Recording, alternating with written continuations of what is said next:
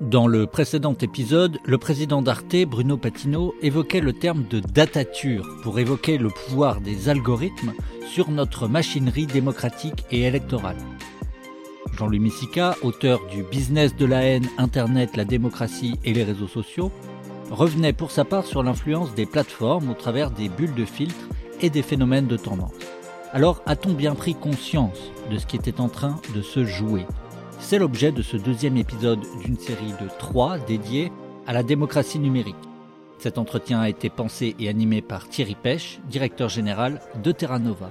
Bienvenue dans la grande conversation 2022.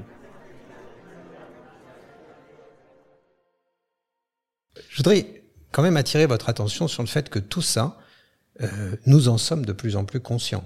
Euh, euh, nous qui contribuons au monde des idées, mais également dans la société, les, les travailleurs, les, les gens dans leur territoire sont de plus en plus méfiants à l'égard euh, de, des réseaux sociaux. On l'a constaté avec Jean-Louis dans le cadre de la communauté citoyenne euh, qu'on a construite avec BVA pour Terra Nova dans cette campagne. Les gens nous disaient c'est certainement le dernier endroit où j'irai parler de politique. Bon, donc euh, et toi-même, Bruno, dans ton livre, tu mets l'accent sur euh, des personnalités, des personnages qui ont tourné Kazakh, qui ont pris conscience des dangers de ce à quoi ils avaient même eux-mêmes parfois activement participé. Est-ce que vous croyez pas qu'on est un un moment charnière, un turning point, et que l'esprit du temps sur ces sujets a profondément changé, Bruno? Moi, j'en suis absolument, euh, absolument persuadé. Euh, le, euh, en gros, je, regarde bien, c'est comme les étapes du deuil, donc les différentes phases. Donc, après la phase, j'allais dire, d'innocence absolue, qu'on peut raconter l'un et l'autre, que essayé de raconter dans, dans la civilisation du poisson rouge. Et puis, il y a eu la phase critique aussi euh, où euh, ce que j'appelais les, les, les, repentis euh, de la tech commençaient à dire, mon Dieu, à quoi ai-je participé, en paraphrasant évidemment d'autres d'autres inventions au préalable. On est aujourd'hui dans, dans un mécanisme de mobilisation. Et je pense qu'il y a à peu près tous les groupes établis se mobilisent en ce moment par rapport à ça. C'est-à-dire qu'avec la double, la double certitude qu'il n'y a pas d'innocuité euh, sur la vie personnelle, euh, voire même les notions de dépendance euh, ou la vie psychologique de chacun d'entre nous de ces outils-là. Ça ne veut pas dire qu'ils sont pas utiles. Hein. Moi, je suis comme Jean-Louis, enfin en tout cas peut-être même plus que Jean-Louis. Je suis assez technophile et, très profondément, très profondément intéressé par les développements technologiques. Donc, je suis vraiment pas du tout en train de dire mon Dieu, jetons tout ça, jetons, jetons surtout pas le poisson rouge avec l'eau du bocal. Donc l'idée c'est de dire bon, plus personne ne pense qu'il y a une innocuité euh, à une utilisation massive, permanente, euh, totale de ces réseaux-là dans tous les aspects de la vie euh, et dans tous les moments de la vie. Et plus personne ne pense aussi que ces réseaux sont neutres. C'est-à-dire qu'effectivement, l'espèce d'idée passée plus ou moins en contrebande avec le libertarisme au début, qui était de dire, vous savez, la technologie c'est neutre, voire pure, puisqu'on a eu ces deux éléments-là. Hein, ces éléments, un réseau social, ça met c'est aussi neutre que le facteur qui amène les lettres. Et, si vous recevez une lettre de haine, le facteur n'est pas responsable. Si vous recevez une lettre d'amour, le facteur n'est pas plus responsable. Donc, plus personne ne pense que les réseaux sont neutres, puisque les algorithmes sont des facteurs qui distribuent certains courriers mille fois et d'autres courriers pas du tout. Donc, le facteur, le facteur vraiment se comporte de façon tout à fait préalable. Et puis, par ailleurs, plus personne non plus ne pense que ces réseaux soient entre guillemets purs, c'est-à-dire qu'ils nous poussent mécaniquement ou de façon, j'allais dire, quasiment naturelle à une conscience universelle, d'intelligence collective, de sagesse des foules, et que tout ça serait euh, le produit, euh, le produit, euh, comment dire, classique et, normal de la, de, de, la technologie. Donc à partir de ce moment-là, je pense qu'on est aujourd'hui dans le moment où cette prise de conscience étant avérée, on est dans le moment des mobilisations.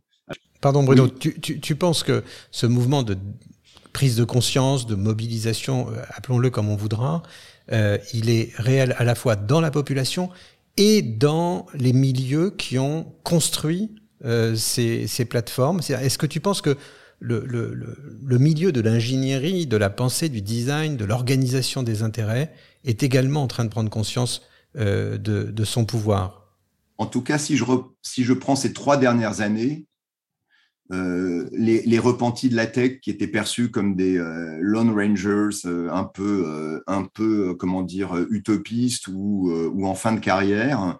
Non, aujourd'hui, le discours a énormément porté. Il a porté au sein même des entreprises.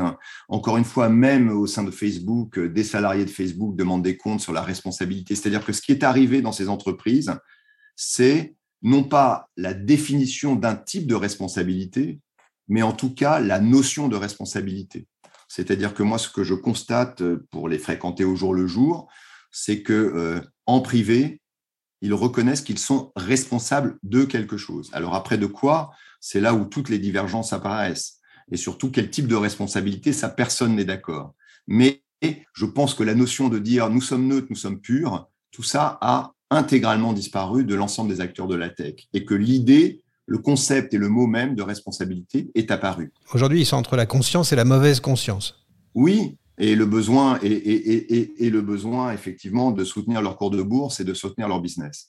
Mais, je pense qu'il y a tout ça est mélangé aujourd'hui. Alors après, juste, je voudrais finir par là avant de laisser la parole à Jean-Louis, mais euh, il est évidemment clair que cette prise, ce moment de prise de conscience fait que chacun se mobilise, mais peut se mobiliser de façon très désordonnée comme c'est très bien écrit d'ailleurs dans le livre de Jean-Louis et d'Henri, euh, on peut avoir euh, des bonnes idées et des très mauvaises solutions. Enfin, en tout cas, on voit bien que tout le monde se mobilise. Les États, d'accord, les groupes interétatiques, les sociétés civiles, les associations, les entreprises elles-mêmes, tout le monde se mobilise. ça ne rend pas la chose plus, ça rend la chose rassurante parce qu'on sait qu'on est dans le bon moment de mobilisation, mais ça ne donne pas la fin du match, si j'ose dire. C'est-à-dire, il peut y avoir de mauvaises idées qui mettent en danger un certain nombre de principes comme la liberté d'expression, la liberté d'échange ou autres, et il faut être vigilant à cela. Les sociétés elles-mêmes euh, de la tech euh, n'ont pas extraordinairement envie de se mobiliser sur quelque chose qui touche à leur fonctionnement interne. C'est-à-dire, je vais terminer par là, dans cette prise de conscience de responsabilité qui est la leur, il y a souvent, et notamment euh, chez celle qui est la plus, euh, sans doute aujourd'hui la plus critiquée, qui est, qui est Facebook, cette idée que j'essaye de combattre d'ailleurs, que le mal ne viendrait que de l'extérieur. C'est vrai, nous sommes responsables de ce qui peut se passer d'un point de vue politique ou autre, mais si nous sommes responsables de ce qui peut se passer d'un point de vue politique ou autre, c'est parce qu'il y a des mauvais messages qui rentrent sur notre plateforme et c'est parce qu'il y a des mauvais acteurs qui rentrent sur notre plateforme. Donc, aidez-nous à empêcher et les mauvais acteurs et les mauvais messages. Cette idée-là fait partie, à mon sens, des idées fausses, c'est-à-dire, ça n'est pas mon principe de fonctionnement de l'algorithme d'accélération, d'amplification qui est à l'origine euh, de, des dysfonctionnements, mais ce qui vient de l'extérieur. Mais en tout cas, on est passé dans une phase de mobilisation euh, multiple et protéiforme, ça j'en suis absolument convaincu.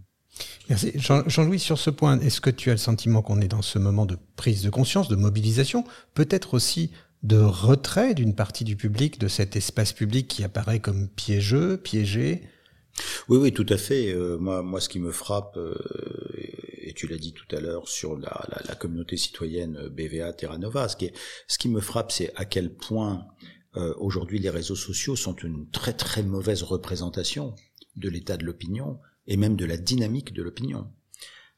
Et, et, pourquoi? Eh ben, Tout simplement parce que sur les réseaux sociaux, euh, vous avez les, les, gens dont les opinions sont les plus extrêmes qui s'expriment. Et ils s'y expriment notamment parce qu'ils savent, justement, que leurs opinions seront particulièrement bien reprises.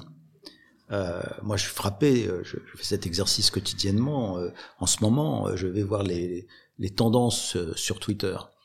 Euh, et les tendances sur Twitter, euh, en politique ou, dans la rubrique France, c'est toujours de l'extrémisme, de l'extrême droite souvent, de l'extrême gauche parfois, euh, de, du complotisme de temps en temps. Et, et, en, et en, réalité, euh, une des explications, c'est que ce qui est tendance sur Twitter, c'est ce qui s'accélère. Ça n'est pas ce qui est le plus fréquent, c'est ce qui s'accélère.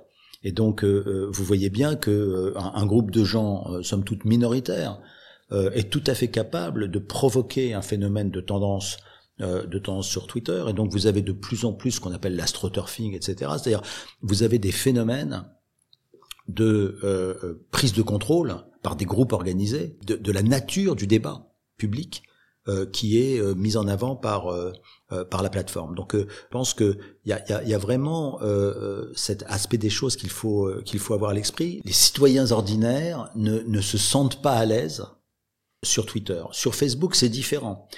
Ils, ne, ils vont sur Facebook, mais ils vont sur Facebook pour organiser des communautés familiales ou amicales. Et ça parle de tout un tas de choses, mais certainement pas de politique. Et donc là aussi, ce qui est politique sur Facebook n'est pas porté par l'ensemble de la communauté Facebook, mais par une toute petite minorité qui se sert de Facebook à des fins politiques. Et donc, et, alors, ne parlons pas de TikTok. Vous avez vu ce qui s'est passé encore aujourd'hui avec TikTok. TikTok, alors, on, dit que Facebook c'est le c'est le bad boy de la euh, euh, des réseaux sociaux, mais mais mais mais ce sont des enfants de cœur à côté de TikTok, parce que TikTok est directement lié à un État totalitaire et applique la politique de cet État totalitaire. La Chine. la Chine, absolument. Et donc vous avez euh, vous avez ces, ces, différents ces différents éléments qui entrent en ligne de compte. Alors je nuancerai un tout petit peu le propos. Vous pourrez préciser ce qui s'est passé avec TikTok Tout le monde n'a peut-être pas ah, pardon. conscience. TikTok a a interdit euh, euh, la, la, la, publication de tout euh, de tout poste venant de l'extérieur sur le territoire russe. C'est-à-dire que TikTok a coupé euh, l'internet russe du reste du monde. Et donc les Russes ne peuvent voir que des messages qui sont produits en Russie. Sur la plateforme TikTok. Sur la plateforme TikTok, absolument. Et, et c'est le début de ce qu'on appelle euh, la séparation du net, c'est-à-dire la fin de l'internet euh, ouvert et, et, et mondial.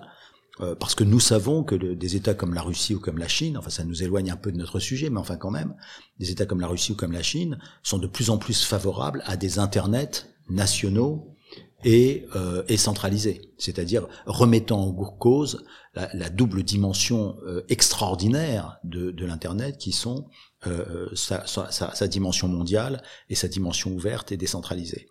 Et donc je, je, je pense que la période que nous vivons est une période extrêmement intéressante. Regardez ce qui s'est passé également avec l'apparition de, de, de, Frances Hagen, euh, euh, qui était la, la lanceuse d'alerte de chez, chez, euh, chez, chez, Facebook, et qui, a, et qui a montré que Facebook est parfaitement au courant de l'ensemble des problèmes que peuvent poser euh, leurs algorithmes et leurs pratiques de, de, de curation de, de contenu, mais ne veulent pas les changer parce que les changer, ce serait faire baisser les profits.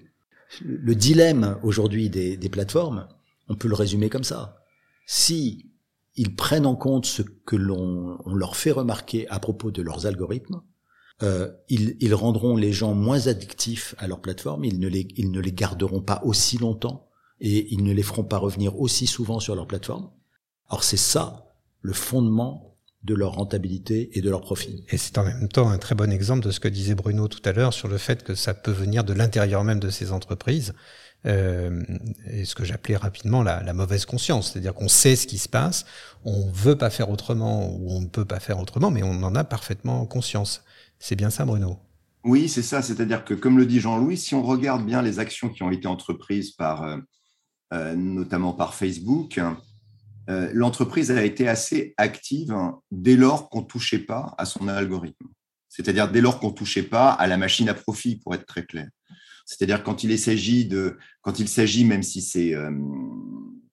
euh, même si c'est en petit nombre, d'avoir de la modération manuelle pour, pour tuer les messages de haine, quand il s'agit de tuer les faux comptes, les chiffres, c'est vertigineux. Hein, c'est 6 milliards, 15 milliards, 21 milliards de faux comptes supprimés en un an. Et même quand il s'agit de créer le fameux Facebook Oversight Board, qui en fin de compte euh, ne doit à un moment donné que valider les, les, les retraits, soit les retraits de postes, soit les, soit les fermetures de comptes, et notamment celles de Trump.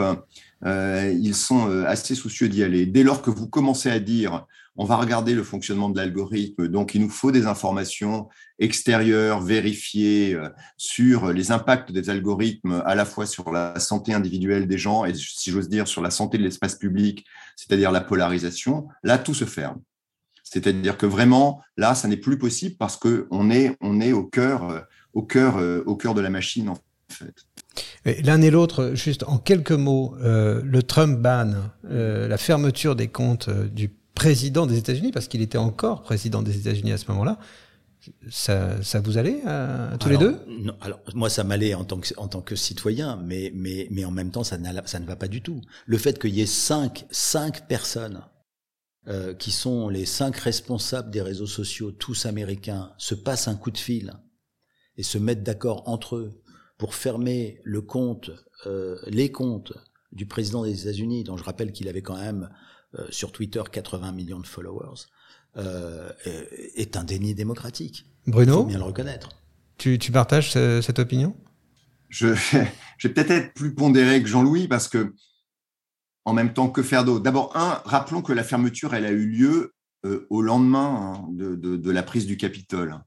Donc, euh, il a été, euh, comme le disent les Américains, il a été déplatformisé. Alors, on, peut constater d'abord une chose, c'est-à-dire que la déplatformisation de Trump euh, n'a pas mis fin au Trumpisme ni au poids de Trump euh, sur le Parti républicain euh, euh, aux États-Unis. Donc, ça n'a, ça n'a ni euh, fait baisser euh, l'inf- l'influence de Donald Trump comme individu et ça n'a pas mis fin, euh, j'allais dire, au mouvement euh, idéologique ou à son poids idéologique dans le parti, euh, dans le parti républicain. Après, ce qui est, ce qui est très compliqué, c'est que euh, c'est euh, c'est effectivement là où Jean-Louis a raison, c'est qu'il met un, moi je le rappelle aussi dans le livre à un moment donné, le problème c'est la centralisation de cette gouvernance. C'est au nom de quoi, effectivement, une personne décide. Et cette centralisation, elle, elle dit bien tout son, tout son, toute cette problématique aujourd'hui. Si vous prenez Facebook, on parlait 3,3 milliards, euh, quelque chose comme ça, d'abonnés aujourd'hui à Facebook. Bon, euh, vous avez 3,3 milliards, c'est des rules of speech qui sont uniques pour ces 3 3,3 milliards de personnes. Rule of speech décidés par trois ou quatre personnes au sein de Facebook. Et à un moment donné, ces trois ou quatre personnes vont décider, avec le soutien de leur, euh, de leur Cour suprême, comme ils disent eux-mêmes, de fermer ou de ne pas fermer un compte. Mais c'est très très compliqué. C'est-à-dire qu'on voit bien que ces entreprises qui essayent de créer leur propre gouvernance interne ne vont pas réussir à le faire. Merci pour votre écoute. Ce podcast fait partie de la Grande Conversation 2022, une initiative lancée par Terra Nova à l'approche de l'élection présidentielle pour débattre, échanger des arguments, bref, pour réapprendre à dialoguer. Tous les épisodes sont à retrouver sur vos plateformes préférées ainsi que sur le site de Terra Nova, tenova.fr. Vous y retrouverez également toutes les notes, articles et débats qui font la Grande Conversation 2022.